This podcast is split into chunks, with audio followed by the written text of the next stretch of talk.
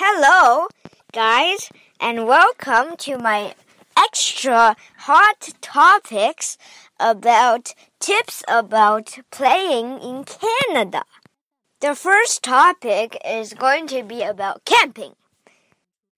Camping, you need to bring tents, of course, and sleep bags or blankets. Well, I suggest sleep bags, sleep bags, not sleep legs because that night I slept with blankets and I froze to death. And I also suggest fishing rods if your park is near lakes because there's lots of fish in Canada. The tents should be equipped with at least uh, three zippers because there are two for the inside and one for the outside. The one for the outside is uh, connects to the uh, the field or the outside world. You zip it open and then go to the changing section and then open the inner zipper to go in the sleeping place to prevent any mosquito go ins. Because our tent only has one zipper and uh, every time we go in the tent, we have to go like zip, rush in, and the zip close. Now the two zippers for opening the uh, inner doors one of them is for the window. The window is basically just made out of net, uh, just special kind of net that you can see outside, and bugs won't come in. But uh, if there's rain, uh, the water will leak, and you need a rain. Uh, I don't know what's it uh, called I think it's called rain cloth or something. Well, you put it on your tent and nail it into the ground. So when it rains, uh, your tent is totally waterproof. Proof, I mean.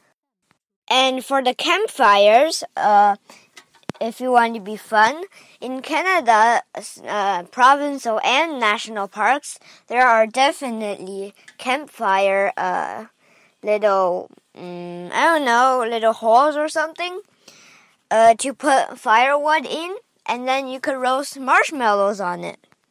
I also did the experiments, which I call the Bernie experiments. I try to burn almost everything. I try to burn uh, leaves, sticks, and uh, maybe berries and flowers grass, they always curl up. Here's tips about marshmallows. For marshmallows, you should uh, put them on a wooden stick and then hold them into the fire and then turn them around and count one, two, three, four. By the time you go to five, it's a little late. So I suggest you pull it out at four and then check it out if it's uh, the surface is golden brown. If it's golden brown, that means it's all sugary and crusty, and the inner part should be melted uh, when you bite. And uh, of course, there are beaches if there are lakes.